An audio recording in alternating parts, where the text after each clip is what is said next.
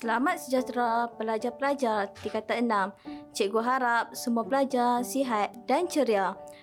Nama cikgu Basirah binti Yaakob dari Pusat Tingkatan 6 SMK Raja Muda Musa, Kuala Kangsar, Perak. Hari ini, cikgu akan mengajar salah satu tajuk daripada tema 2, pembangunan dan penerokaan bagi mata pelajaran sejarah semester 2, STPM. Tajuk berkenaan ialah falsafah dan ciri-ciri pendidikan pada zaman Khalifah Abbasiyah pada abad ke-11 hingga ke-12 Masihi. Semua murid telah bersedia? Baiklah, kalau sudah bersedia, marilah kita mulakan pembelajaran hari ini. Dalam tajuk ini, pelajar perlu mencapai objektif pembelajaran berikut.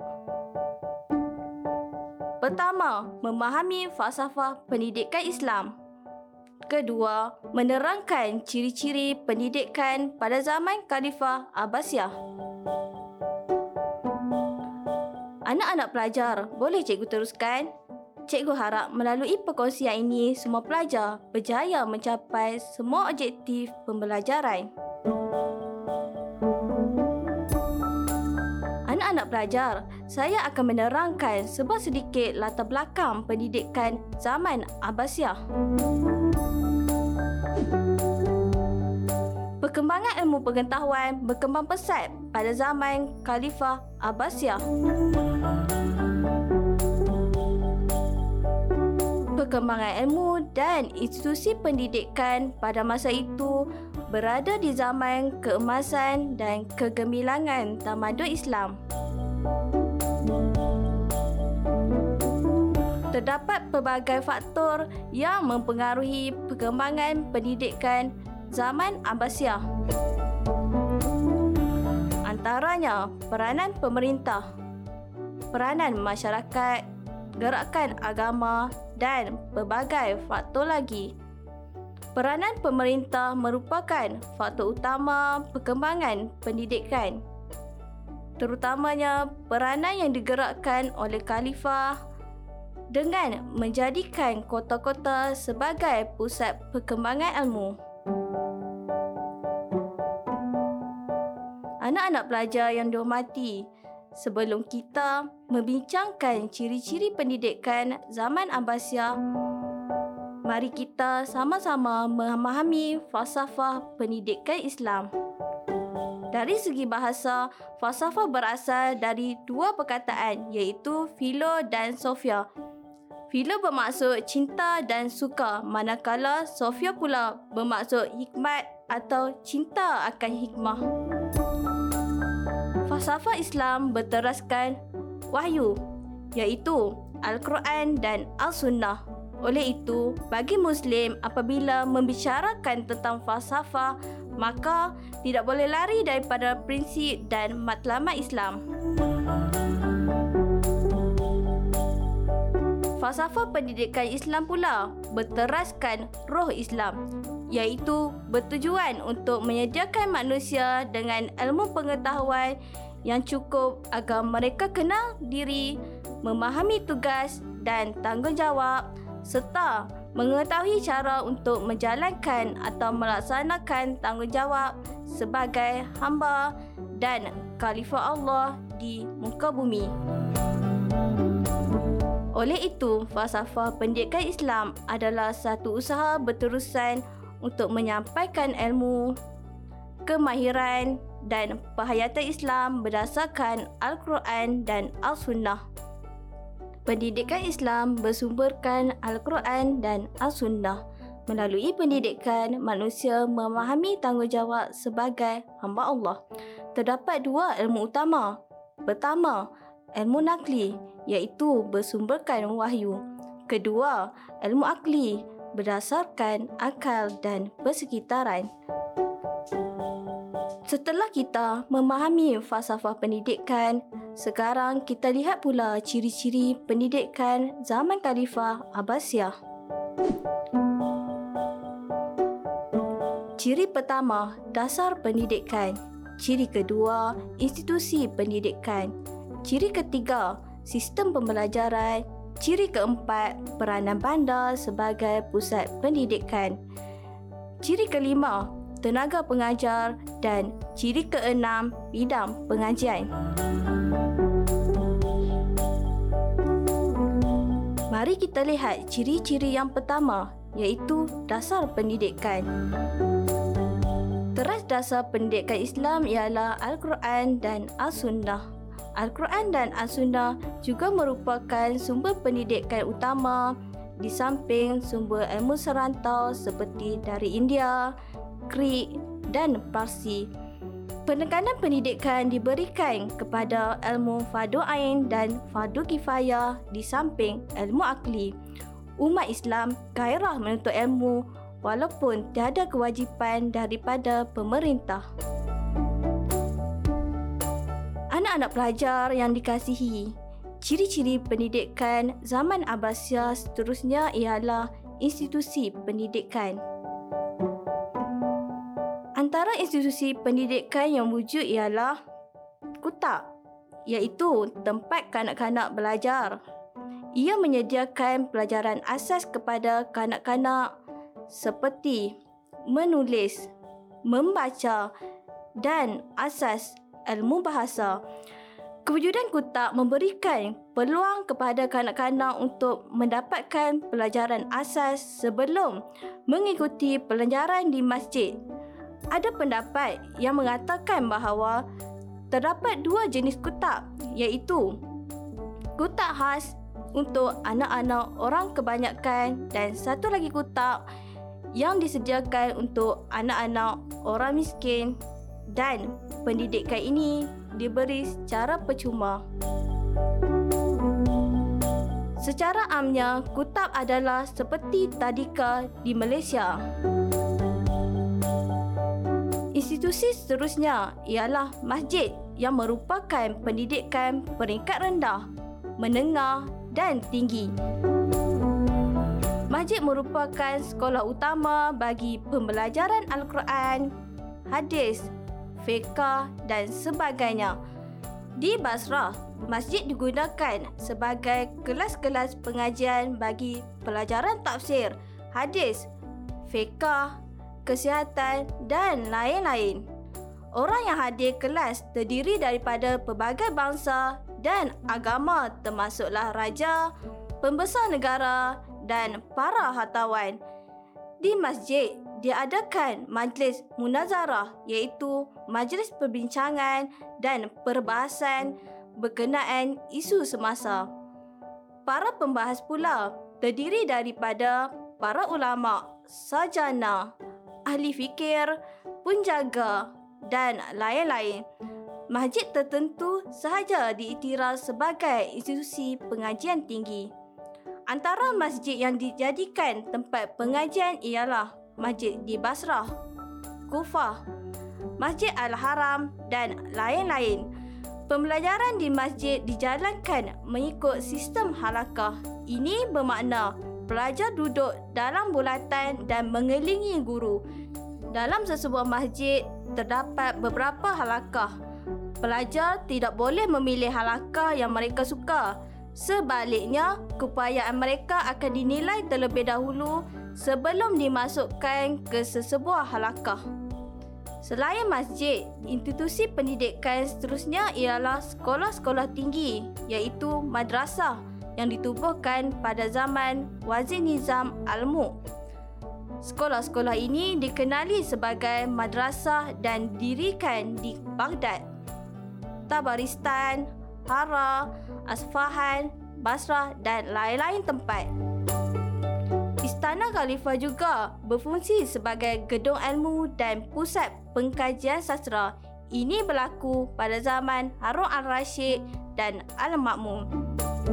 Para cendekiawan dan bijak pandai memenuhi istana bagi menyampaikan ilmu. Keadaan ini menjadikan Khalifah sebagai orang yang berilmu pengetahuan dan cinta akan ilmu. Pihak istana juga memberi pelbagai kemudahan kepada para cendekiawan termasuklah menetap di badat diberikan perbelanjaan tetap dan kedudukan yang istimewa. Pada zaman Khalifah Al-Ma'mun, beliau telah menghimpunkan setiap kitab dari daerah-daerah taluknya seperti Syria, Afrika dan Mesir. Kitab-kitab bermutu telah diterjemahkan ke dalam bahasa Arab. Beliau sangat mencintai ilmu dan menjadikan istana sebagai gedung ilmu pengetahuan dan pusat pengkajian sastra berbanding sebagai pusat pemerintahan. Perpustakaan adalah institusi penting yang menjalankan pengkajian buku-buku. Perpustakaan terkenal ialah Baitul Hikmah yang merupakan perpustakaan awam. Selain itu, ada juga perpustakaan sekolah seperti Nizam Al-Mulk dan perpustakaan persendirian seperti Perpustakaan Jamaluddin Al-Kifti. Di Baitul Hikmah dijalankan aktiviti pengkajian buku-buku, pengkajian ilmiah dan sebuah tempat khas telah diwujudkan untuk majlis perbincangan dan syarahan. Kesannya, pada zaman ini munculnya ramai tokoh-tokoh ilmuwan Islam. Antaranya Al-Kindi, Al-Farabi, Abu Hanifah, Malik bin Anas, Ahmad bin Hanbal, Al-Bukhari, Al-Muslim dan lain-lain yang pakar dalam ilmuan hadis, fiqh dan sebagainya. Selain itu, muncul juga tokoh-tokoh ilmuwan perubatan Islam seperti Ali Al-Tabari, Al-Razi, Ibn Sina dan sebagainya.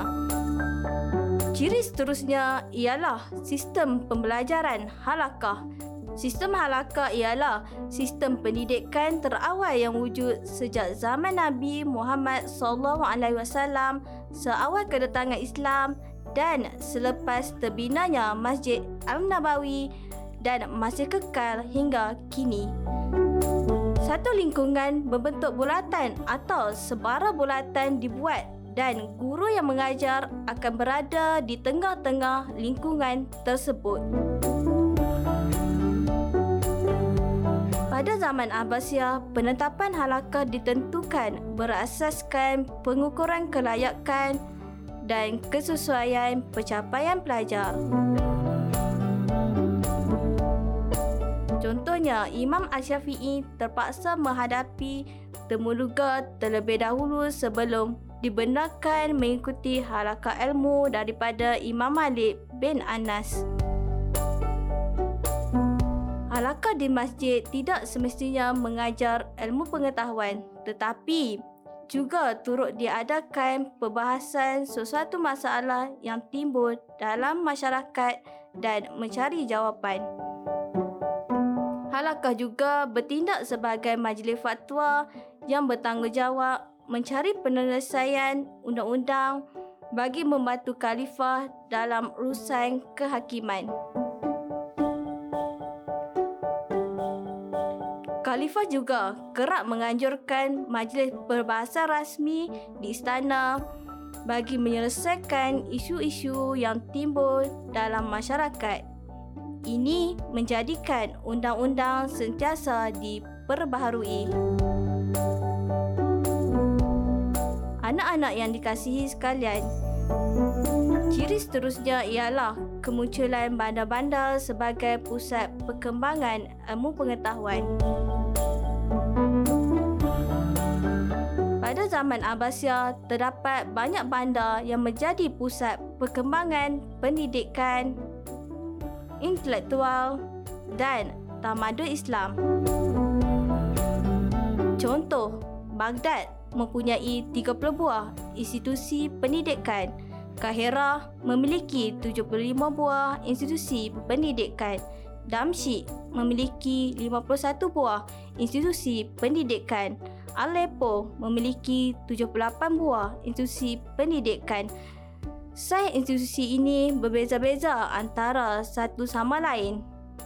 Khalifah memainkan peranan dalam memberi galakan dan sokongan kepada aktiviti pendidikan dan intelektual.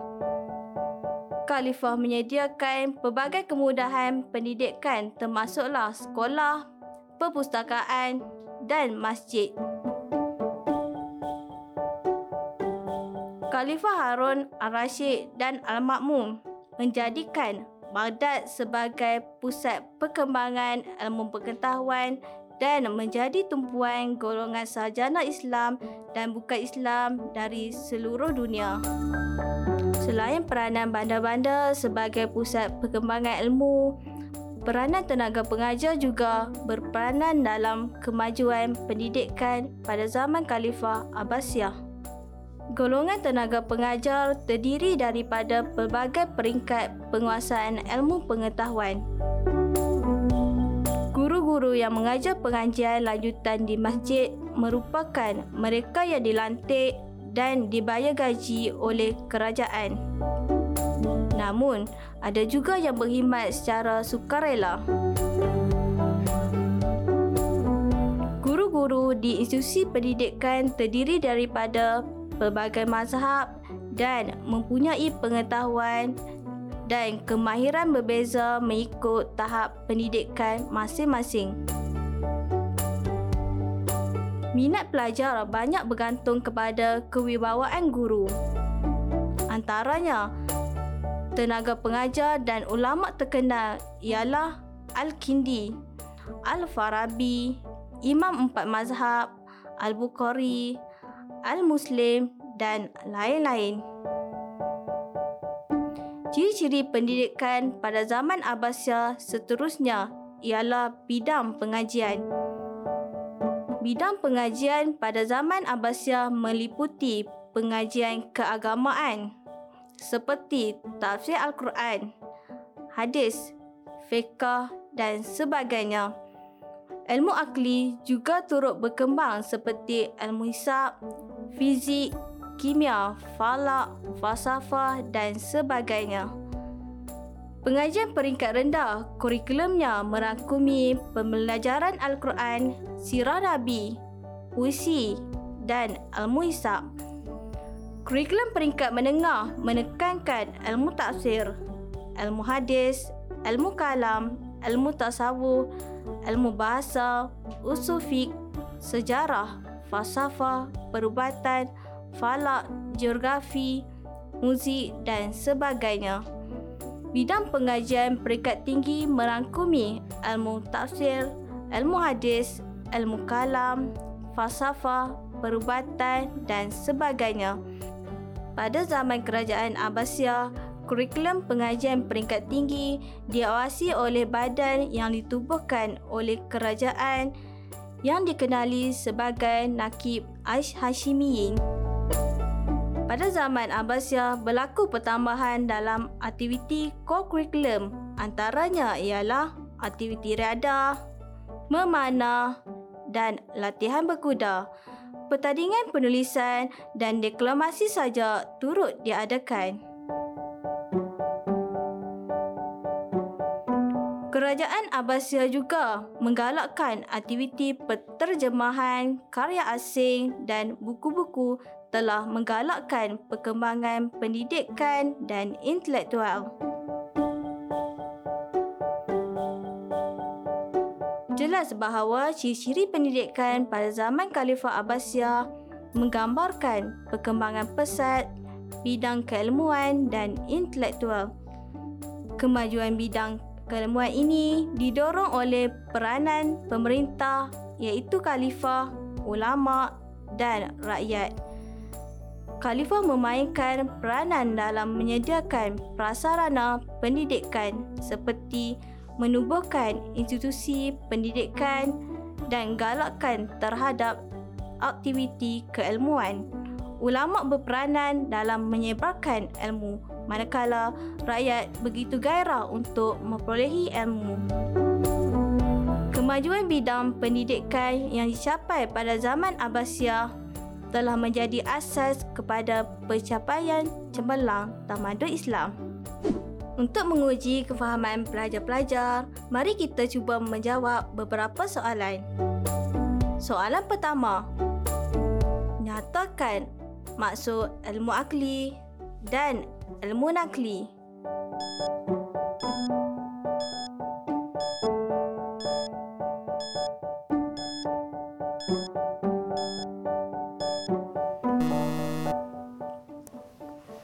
Ilmu akli ialah ilmu berdasarkan akal dan persekitaran. Manakala ilmu nakli ialah ilmu berdasarkan wahyu. Soalan kedua, bincangkan institusi pendidikan yang wujud pada zaman Khalifah Abbasiyah.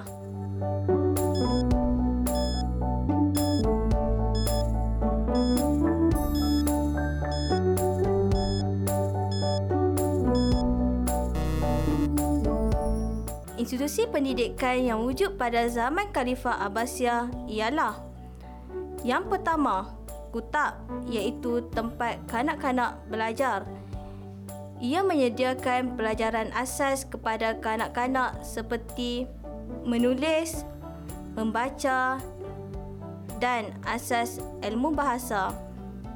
Kewujudan kutab memberikan peluang kepada kanak-kanak untuk mendapatkan pelajaran asas sebelum mengikuti pelajaran di masjid.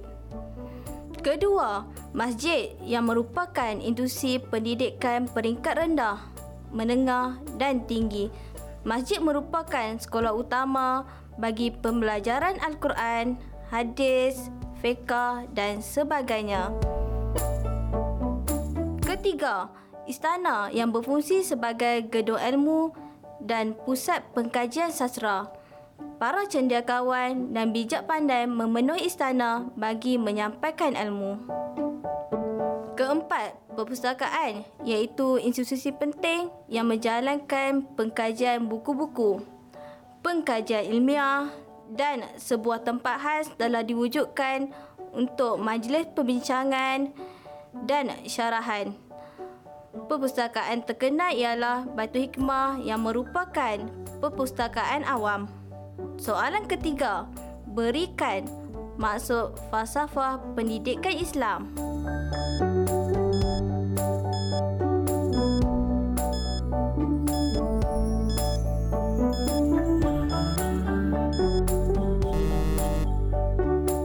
Maksud falsafah pendidikan Islam ialah dari segi bahasa, falsafah berasal dari dua perkataan iaitu Philo dan Sophia. Philo bermaksud cinta dan suka, manakala Sophia pula bermaksud hikmat atau cinta akan hikmah. Falsafah Islam berteraskan wahyu iaitu Al-Quran dan Al-Sunnah.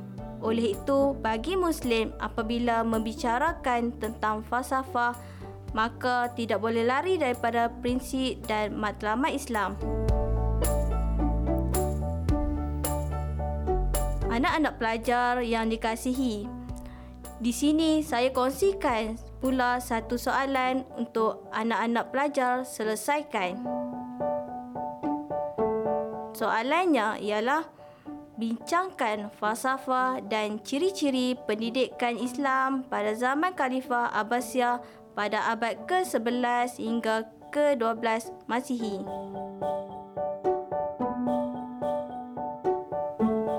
Baiklah para pelajar, pembelajaran kita telah sampai ke penghujungnya.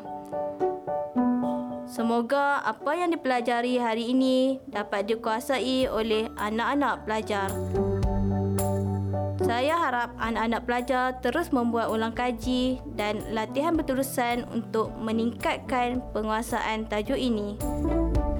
Selamat maju jaya dan saya doakan anak-anak pelajar memperolehi kejayaan cemerlang dalam peperiksaan STPM nanti. Sekian, terima kasih. Bye-bye.